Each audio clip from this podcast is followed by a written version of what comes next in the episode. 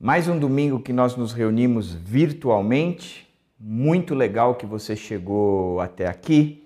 Minha oração é que Deus abençoe ricamente esse tempo, que seja um tempo bacana na presença dele, onde você vai poder adorá-lo. Também bacana na presença dele, onde a gente vai poder avaliar a nossa vida à luz da Escritura e pensar no que precisa ser corrigido, trazer o conforto necessário, a direção necessária, o consolo necessário, a força necessária para a gente continuar nessa jornada. Por isso é muito legal que você chegou até aqui, esse é o lugar que você deveria estar de fato. E a minha oração é que Deus abençoe esse tempo de montão, um tempo produtivo e gostoso na presença dele e em comunhão, apesar de distante, nós estamos juntos. Deus abençoe, aproveite a celebração. E aí, igreja? Nós estamos felizes de estarmos aqui mais uma vez e sabemos que, de uma forma misteriosa, completamente e perpetuamente conectados a vocês, nossos irmãos e irmãs de todos os lugares, conectados agora, especialmente, para cantarmos para o eterno e sobre o eterno, aquele que nos faz vencer o que nos faz sonhar e o que é fiel para cumprir. Fica à vontade aí na sua casa, canta com a gente, bate palma. Vamos fazer isso juntos. Vamos lá?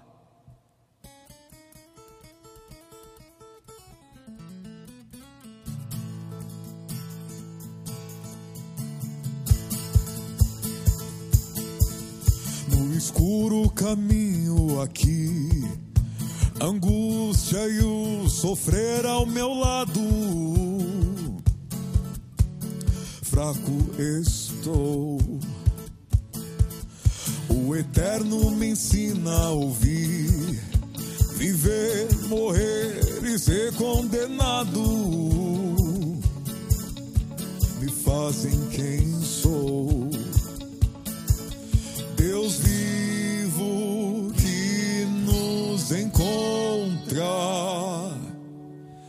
Cruz nos faz morrer, então viver em ti. Canta, nosso Deus é grande. Conhecer tua graça abundante. Na tua mesa, o banquete do amor. Que Deus borda e cura a dor. Nos chamou para a liberdade. Nele está toda a verdade. Sempre em frente, em mente, o amor. Que transforma e dá sentido a toda dor.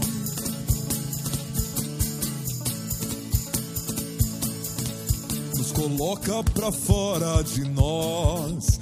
Entender que não é nossa força que nos faz vencer.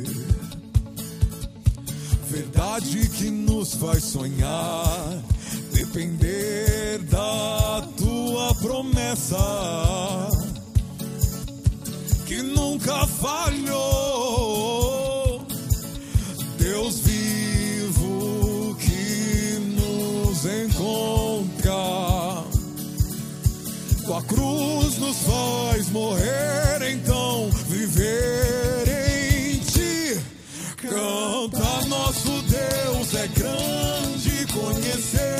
graça abundante. Na sua mesa, um banquete do amor que transborda e cura a dor. Nos chamou para a liberdade. Nele está toda a verdade. Sempre em frente, em mente, o amor que transforma e dá sentido a toda dor. Oh, oh, oh,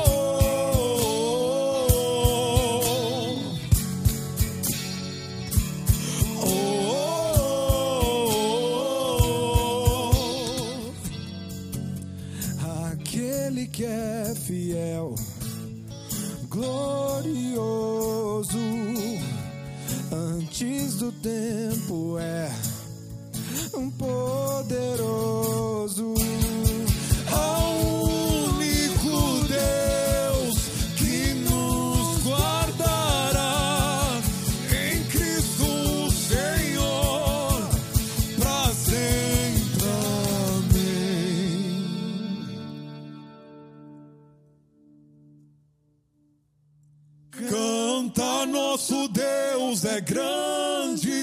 Conhecer tua graça abundante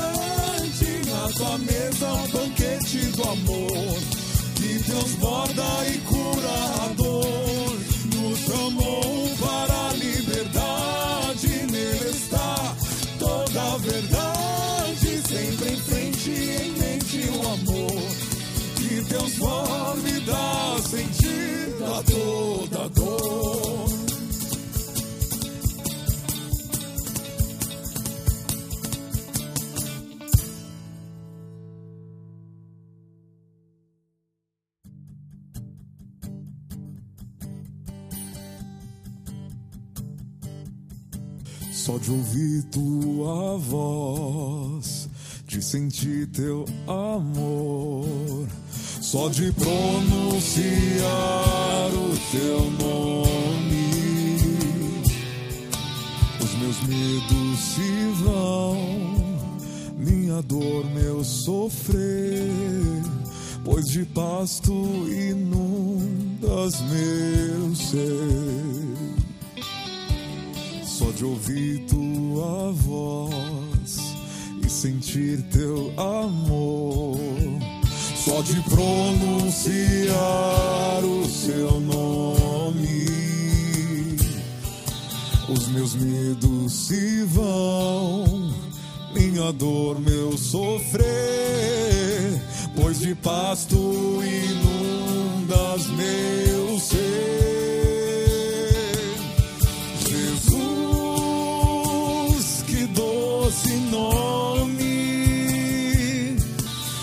transforma em alegria o meu triste coração. Jesus, só o teu nome é capaz de dar ao homem salvação.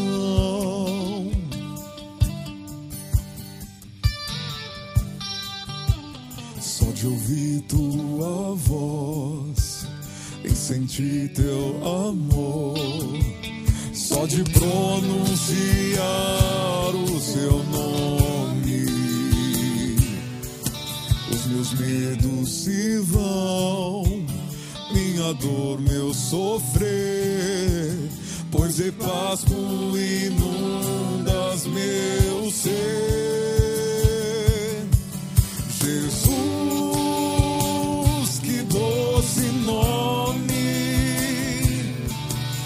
Que transforma em alegria o meu triste coração. Jesus, só o teu nome é capaz de dar ao homem salvação. Jesus, que doce nome transforma em alegria o meu triste coração. Jesus, só o, só o teu nome é capaz de dar ao homem salvação é capaz de dar ao homem salvação. Capaz de dar ao homem salvação.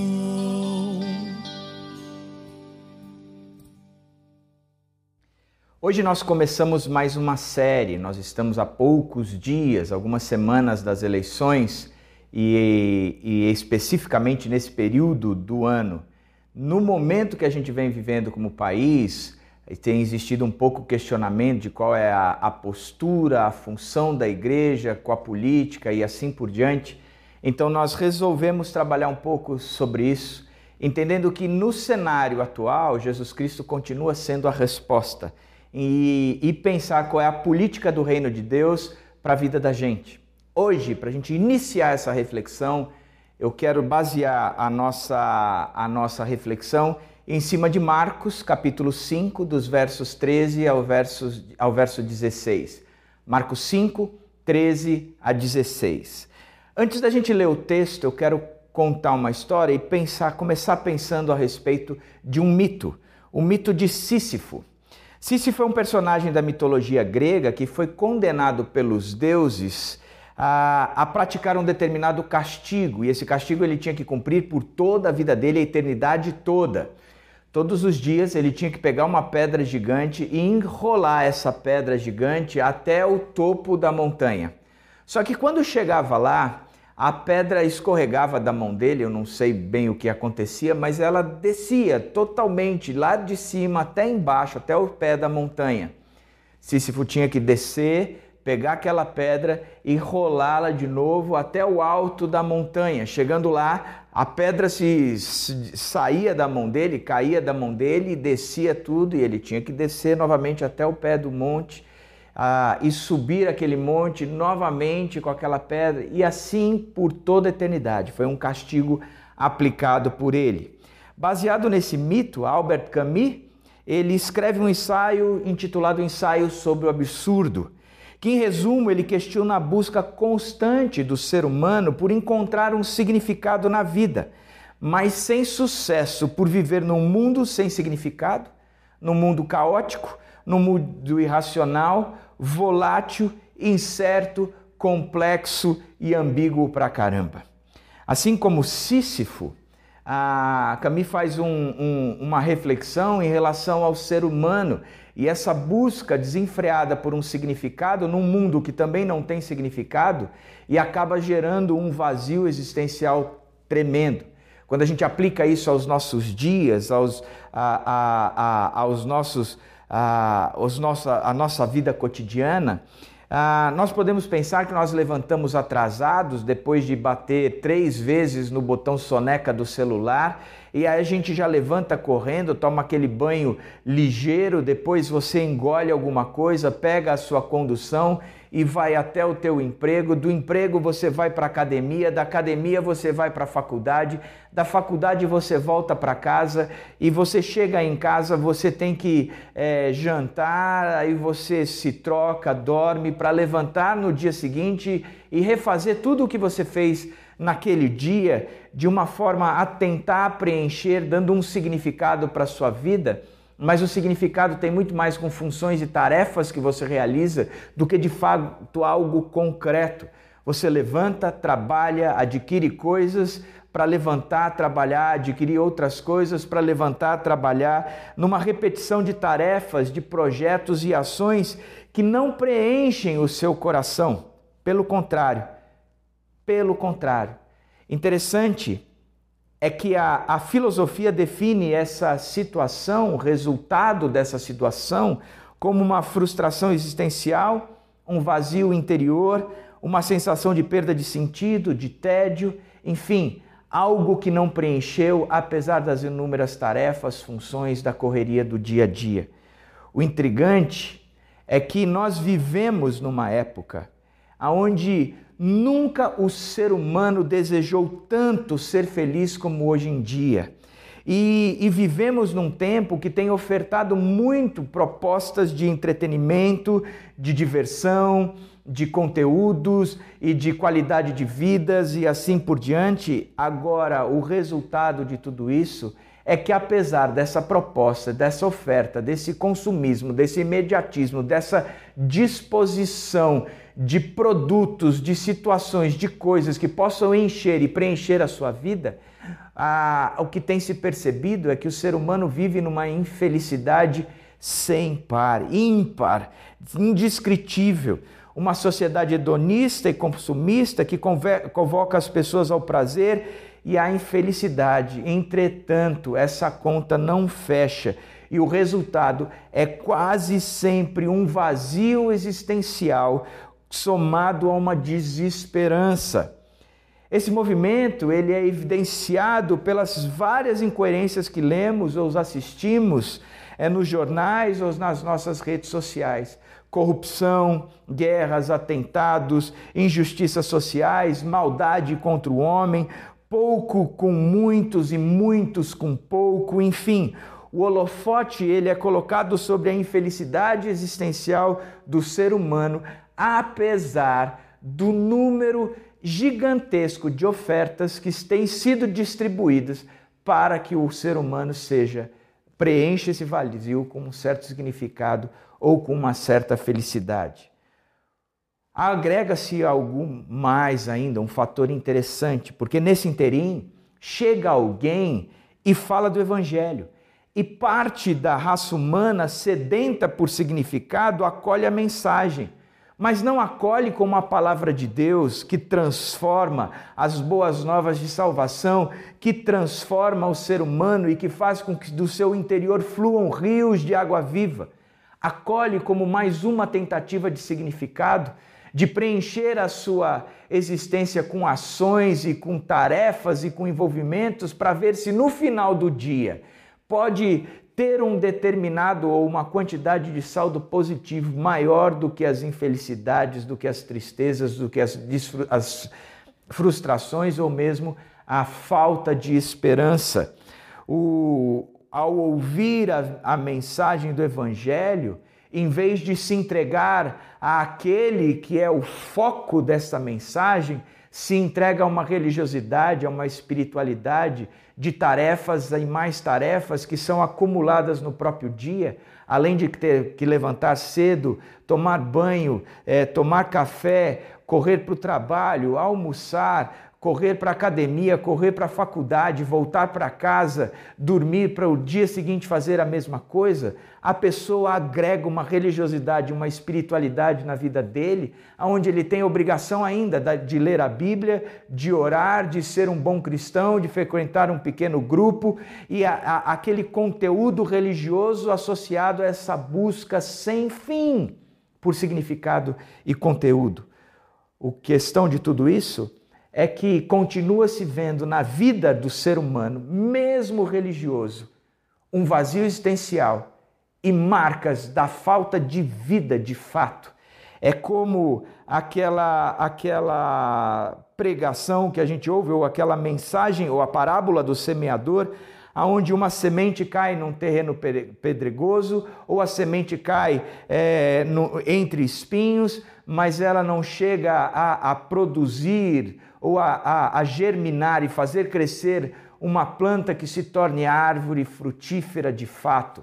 É mais alguma coisa que é agregado, é colocado e assim por diante. Só que agora, essa correria soma-se a essa religiosidade. A Bíblia ela nos ensina algo mais. Ela também na parábola do semeador fala de, uma, de um terreno fértil, que essa semente cai e ali germina-se uma árvore que produz muito fruto. Diferente do que Camis viu como a, a, a, um discurso, um ensaio em relação a essa vida absurda, sem sentido e significado, a Bíblia nos apresenta uma vida com sentido e significado.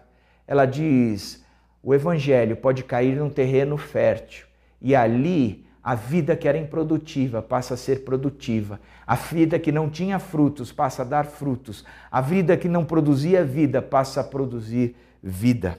A partir daí, a vida ganha significado e não há mais nada nesse mundo que encha o nosso coração, porque afinal de contas, o coração já está cheio pela graça de Deus e o cálice já transborda da paz que excede todo o entendimento porque só Jesus Cristo pode preencher o vazio existencial que paira, que reina na vida do ser humano. Então, essa vida insana de tentar levar essa pedra para cima do monte todos os dias e a pedra rolar e ter é trocada por uma vida cheia de significado e conteúdo. Uma vida que não é mais um peso, o fardo é leve. É uma vida que não produz mais cansaço, porque nós temos refrigério de alma. Só que o próprio Mestre, Jesus Cristo, em Mateus 5, ele joga um holofote sobre a igreja e diz algo mais, trazendo para mim e para você, que somos a igreja de Cristo, a responsabilidade de apresentar o significado para este mundo que não tem significado. O propósito para este mundo que vive um despropósito. No texto de Mateus, Jesus diz: Vocês são o sal da terra, mas se o sal perder o seu sabor, como restaurá-lo? não servirá para nada, exceto para ser jogado fora e pisado pelos homens. Vocês são a luz do mundo. Não se pode esconder uma cidade construída sobre um monte. E também ninguém acende uma candeia e coloca debaixo de uma vasilha. Ao contrário, coloca no lugar apropriado e assim ilumina todos os que estão na casa. Assim brilhe a luz de vocês diante dos homens, para que vejam as suas boas obras e glorifiquem ao Pai de vocês que está nos céus no cenário caótico que este mundo vive, correndo por trás de atrás de um significado, de conteúdo, de propósito, de tantas desigualdades e incoerências, de um povo sofrido socialmente, mas principalmente sofrido na alma, sofrido na sua existência, caracterizado por uma esperança frustrada de sua ideologia ou fé de um líder, ou seja lá o que for, seja ele de esquerda ou de direita, um país que sofre a, a, a, a, desilusão de desejar ser muito mais, mas não tem nada além disso, que estabelece esperança em cima de ideologias ou pessoas, mas se vê frustrado porque continua com esse vazio existencial. Jesus joga o holofote sobre a igreja, dizendo: não se apoie nas ideologias ou num líder qualquer, porque vocês são, vocês são a luz e o sal do mundo, a luz e o sal da terra. Vocês são capazes de influenciar o lugar que vocês são inseridos. A esperança está em cima de vocês que carregam a verdadeira vida em Jesus Cristo. Vocês são o sal da terra e a luz do mundo. Olhando para este texto, eu queria pensar com vocês em algumas coisas. Primeiro, Há uma diferença radical em ser cristão e não ser cristão. Radical, essencial, na sua raiz. O texto diz: vocês são o sal da terra, vocês são a luz do mundo. Ao apresentar a igreja como sal e a luz do mundo, ele coloca em contraste a igreja e o mundo. O sal, no tempo de Jesus, além da sua utilização como tempero, ele também tinha como principal utilização a conservação, a asepsia. Como não tinha geladeira, o peixe e a carne eles eram imersos numa solução salobra ou na salmoura ou esfregados com sal na sua superfície, porque o sal tinha essa propriedade de conservar e manter longe a contaminação. Da mesma forma que ao entardecer a escuridão chegando por causa do pôr do sol, a família acendiam lampiões a óleo, a candeia a óleo para espantar a escuridão, porque a luz sempre prevalece sobre as trevas. Então Jesus apresenta essa contraposição: a igreja, o sal e a terra.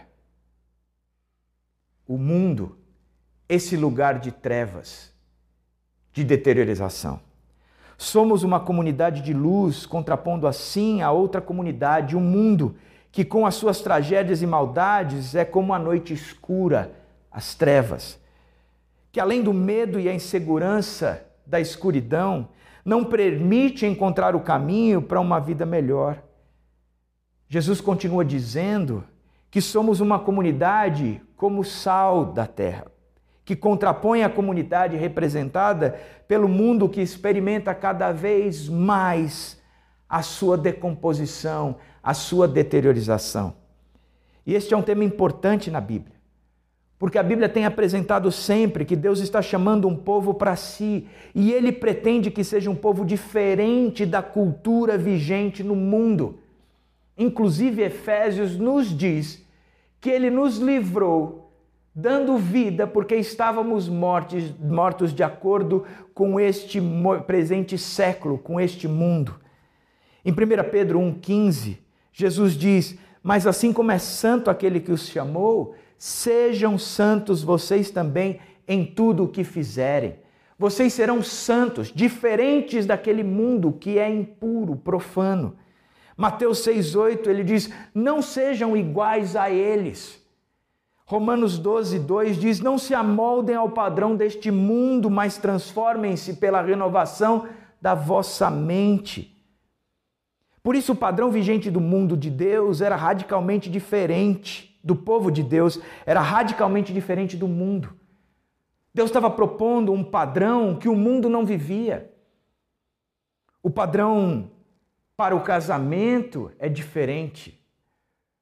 Porque o padrão de Deus é que o casamento é eterno, que as leis que favorecem o casamento é a lei da fidelidade, da lealdade, do amor que se renova a cada dia, do amor que não perece, que não busca o próprio interesse, do amor que não que se alegra com a injustiça, pelo contrário, do amor que vende o que tem para suprir as necessidades.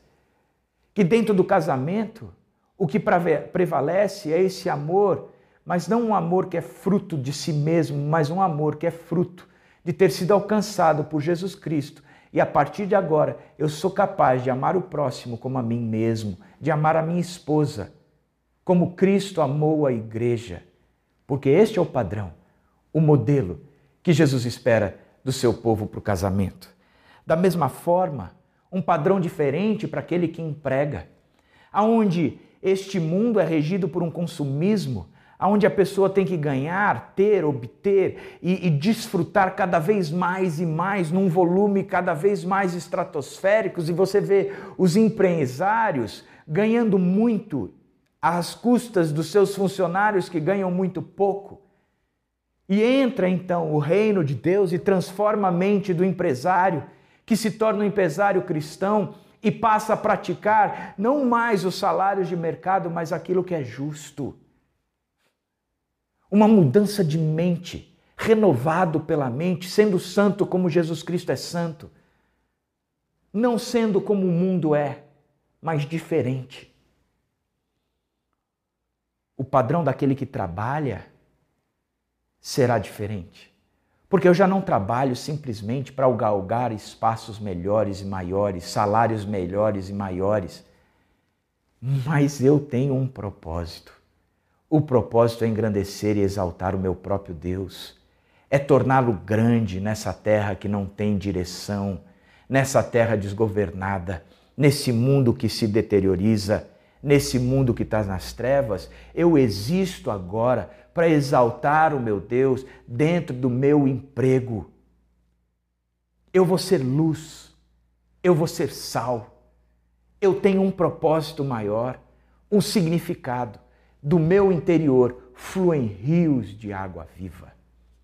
E dessa forma, eu passo a ser um médico diferente, um pastor diferente, um advogado diferente, um funcionário público diferente, porque eu ganhei um significado novo.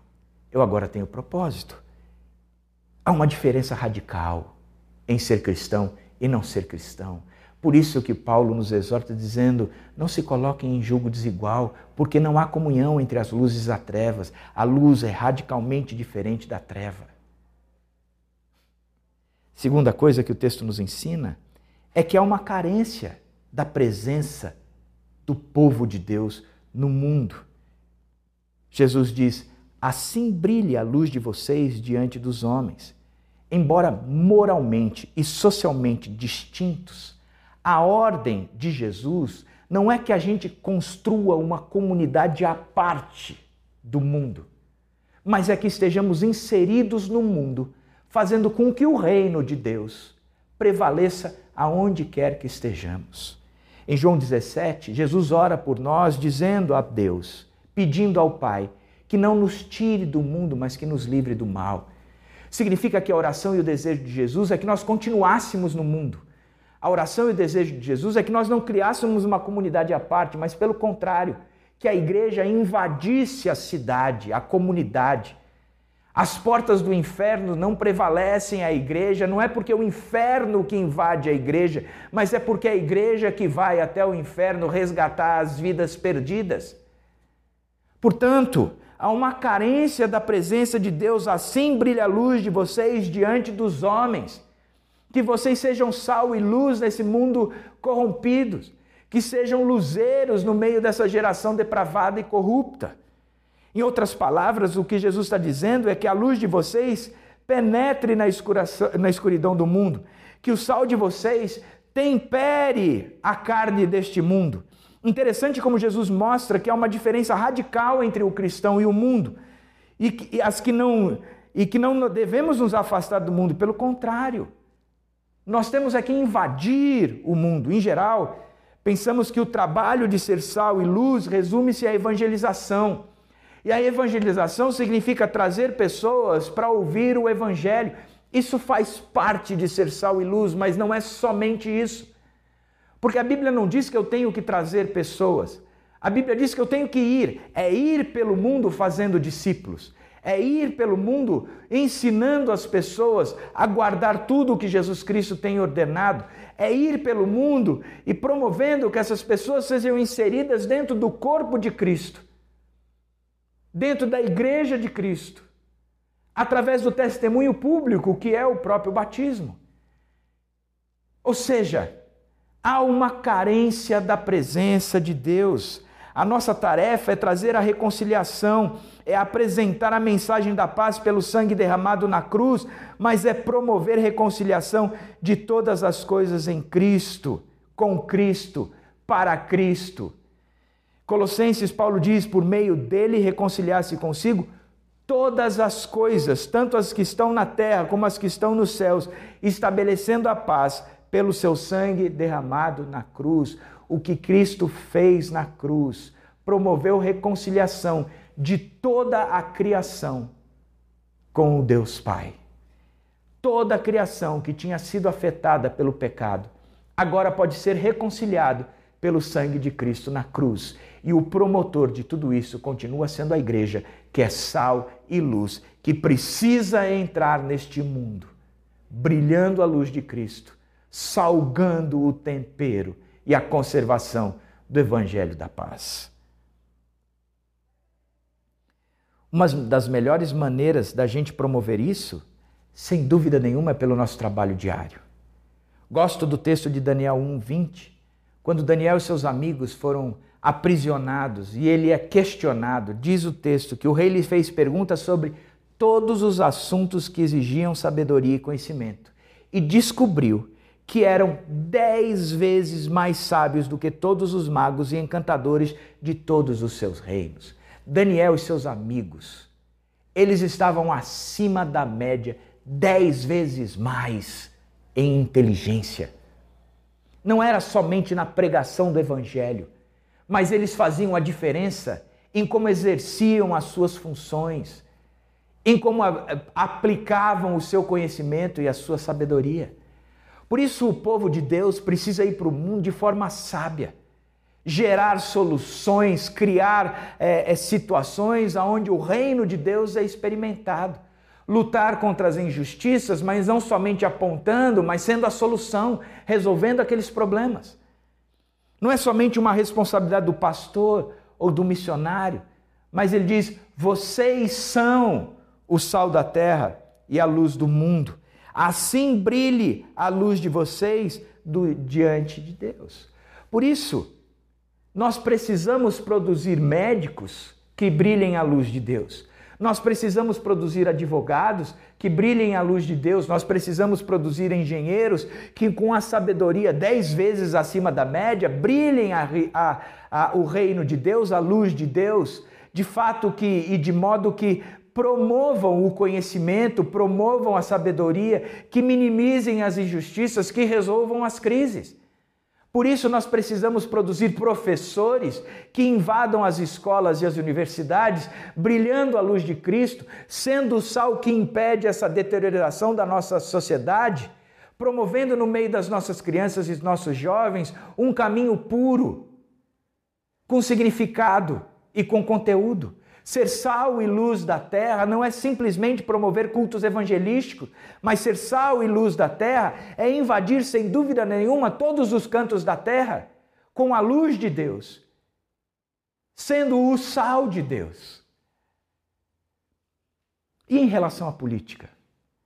Bom, se pensarmos política como a ciência de governo, a estruturação das leis que representam as crenças e valores da sociedade, política como alguém que faz política, que exerce política, que vive da política. Eu acredito que a igreja não precisa se envolver nisso, mas pessoas vocacionadas à política, se tornando cristãos de fato, Esses precisam se, se levantar, entrar nesse meio perdido e ser a luz e ser o sal. Da mesma forma que essa política é para político, mas pode existir políticos cristãos que invadirão essa área.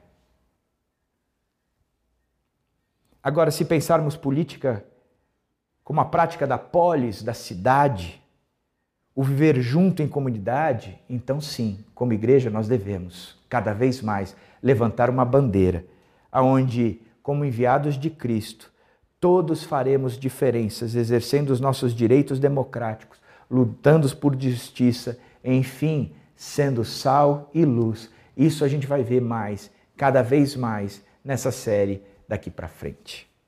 Mas o texto, ele continua dizendo que há um poder para transformar. Que o, a igreja, ela tem esse poder para transformar. O texto diz, olhando a metáfora do sal e da luz, ele diz: para que vejam as suas obras, as boas obras, e glorifiquem o Pai de vocês que está nos céus. O sal tem poder de transformar aquele alimento de um alimento perecível e não perecível. Da mesma forma, a luz tem a capacidade de acabar com as trevas, porque a luz sempre ganha, prevalece das trevas. O sal impede que o alimento estrague.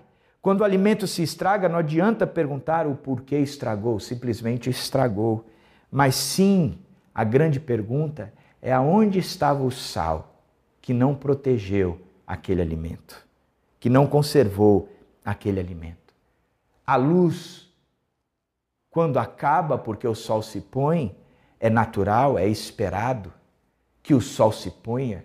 E a pergunta não é porque não há luz, mas é cadê a candeia com óleo que não foi acesa e está iluminando, iluminando no meio dessas trevas. Em geral, nós tentamos culpar o mundo por causa dessa situação tão corrompida que nós vivemos. Mas a Bíblia diz que quem indica o caminho, porque é luz, é a igreja. E quem preserva o mundo da contaminação e da deterioração é a igreja. Portanto, a crítica é a nós mesmos, aonde nós estamos como povo de Deus, que não temos sido sal e não temos sido luz, permitindo este mundo ser vencido por esses poderes das trevas tão malignos. Eu não sou um que crê utopicamente dizendo que acabaremos com todo o mal, mas eu estou dizendo que um cristão, ele pode sim transformar o meio que vive, ele pode transformar a escola que ele está, ele pode transformar a, a empresa que ele está, ele pode transformar o condomínio, o prédio, a rua que ele está. O cristão pode fazer a diferença, porque é ele quem faz a diferença, sendo sal e luz do mundo.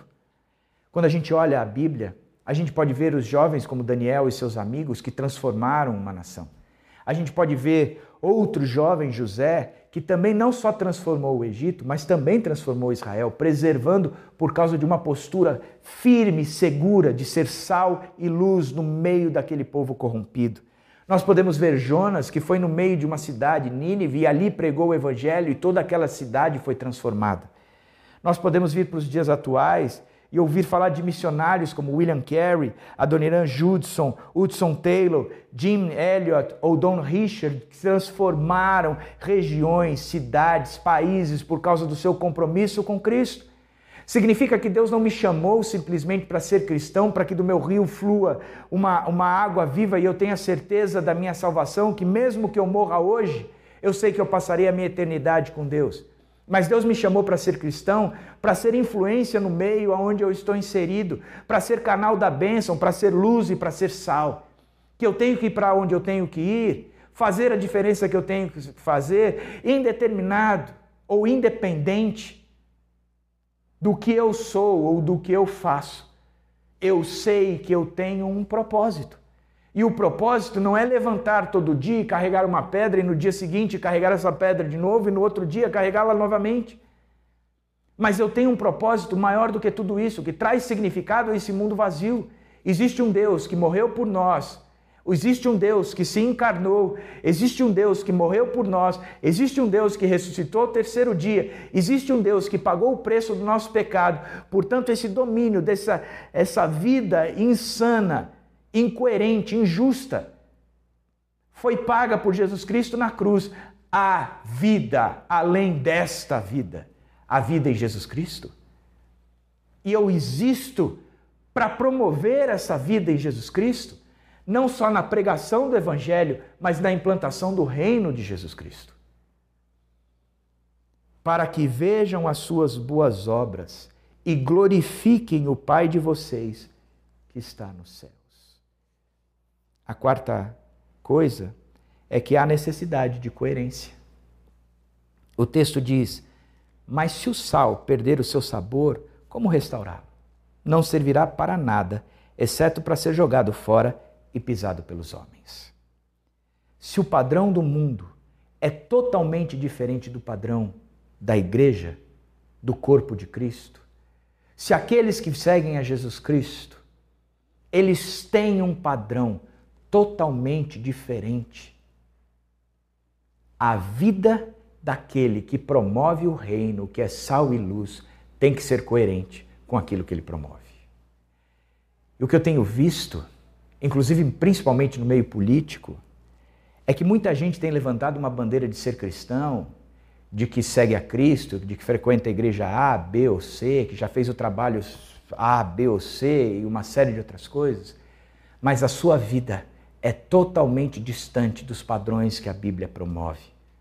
O cara se diz sal e luz, mas na verdade ele não serve para nada, a não ser para ser jogado fora e pisado pelos homens, porque a sua vida não brilha a luz de Cristo e ela não salga através do Evangelho do nosso Senhor Jesus Cristo. Precisa ter coerência.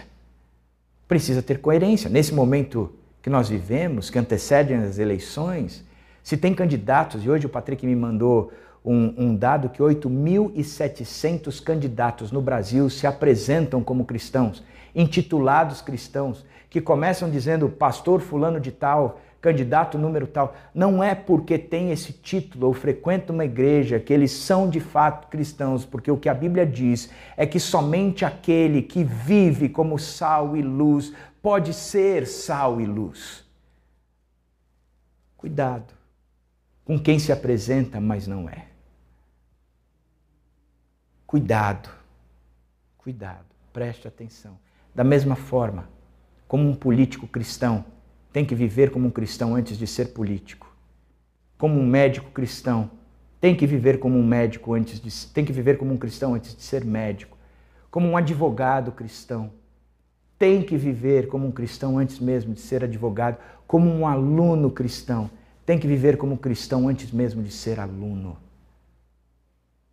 Porque o que a Bíblia diz é que há necessidade de coerência. Há necessidade de coerência, sem dúvida alguma. A próximo movimento é que o texto termina dizendo: E também ninguém acende uma candeia e a coloca debaixo de uma vasilha. Ao contrário, coloca no lugar apropriado e assim ilumina todos os que estão na casa. Eu e você precisamos ser igreja. Igreja que influencie o lugar em que vivemos. Porque nós fomos criados para ser colocado num lugar que ilumina tudo. Que, como sal, aponta aquilo que está estragando, mas como luz, aponta o caminho da saída. Um lado positivo, um lado negativo. Um lado impede o crescimento, enquanto no outro lado promove o crescimento. Como cristão, nós precisamos invadir qualquer espaço, inclusive o político, não como igreja, mas como cidadãos do reino, que fazem parte de uma igreja e que não levantam a bandeira de uma denominação ou de uma igreja, mas levantam a bandeira do reino e vivem a Cristo de fato, porque têm fome e sede de justiça, entram aonde a, justiça precisa ser feita e porque amam a paz e são pacificadores, promovem a paz, mesmo que vivam chorando. Porque a Bíblia diz que só assim é que nós seremos felizes. Por isso, que a gente pegue essa série e entenda o que é viver política na comunidade, a polis. Da mesma forma, dar um alerta para aqueles que querem ser político. Como é que se vive cristão sendo político? Portanto, que Deus abra os nossos olhos e abra os nossos corações para que nós sejamos impactados. Porque a responsabilidade da transformação da cidade onde nós estamos inseridos não está no candidato A ou B, não está na ideologia A ou B, não está na proposta de governo A ou B, mas a solução continua sendo o corpo de Cristo, o corpo daqueles que foram redimidos por Cristo, o corpo daqueles que foram salvos por Cristo. A comunidade que, que ergue a bandeira de Cristo, a, a comunidade que ama a Cristo acima de qualquer coisa. E por causa disso tem a capacidade de amar o próximo como a si mesmo, promovendo justiça, equidade, aonde precisa ser promovido o reino de Deus. Que Deus nos abençoe, que Ele traga esse alerta para nós, que nos desperte como comunidade de fato, que sejamos sal e luz nas cidades onde nós estamos inseridos que Deus abençoe sua vida. Deus, que grande amor, morto por mim numa cruz, réu sem acusação. Teu sangue me trouxe perdão é muito para compreender. O amor que restaura o meu ser se entregou e me resgatou. Vou então viver para ser teu amigo. Entrego o que tenho te sigo. Cristo não há outro digno.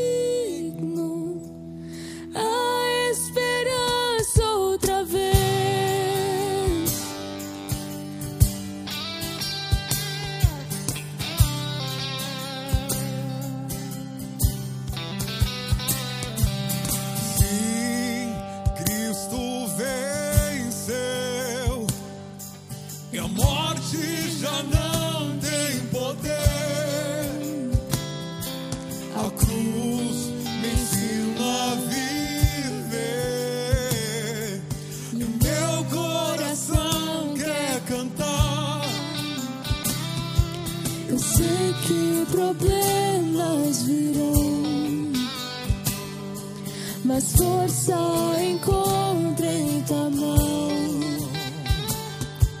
Se entregou e me resgatou.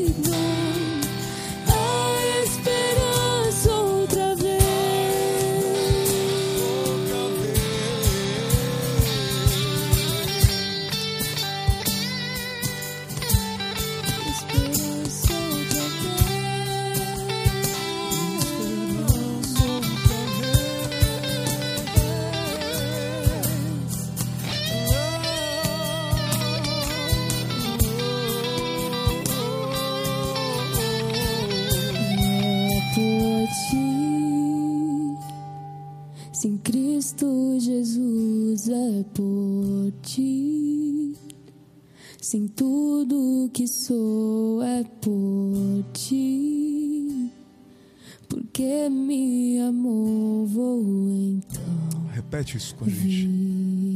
viver. E é por ti. Sem Cristo Jesus é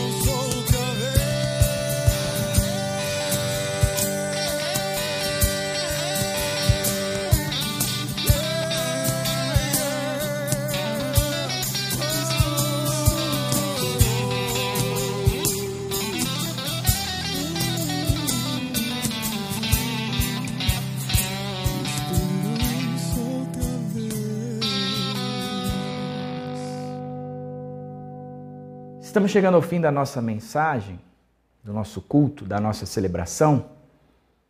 E o meu desejo é que amanhã, quando você levantar, você não levante carregando uma pedra que no fim do dia vai rolar novamente para o pé de um monte, mas que você levante como um cristão salvo em Jesus Cristo para carregar a bandeira do reino de Deus, sendo sal e luz da terra. Queria orar por você. Querido Deus, que o teu amor esteja sobre nós cada vez mais e mais. Um amor que nos constrange, mas que nos movimenta a amar como o Senhor nos amou. Que a graça do Senhor Jesus Cristo, que nos traz e que nos faz entender que nós não precisamos de mais nada a não ser da tua graça, que a tua graça seja abundante nas nossas vidas. E que a comunhão, a amizade, o relacionamento com Deus que está presente em nós possa nos movimentar a sermos juntos o sal e a luz deste mundo. Nos abençoa, Pai, com a tua graça, com o teu amor e com a comunhão do teu Espírito. E é em nome de Jesus que eu oro. Amém. Tenham todos uma boa semana, salgando e iluminando. Que Deus abençoe.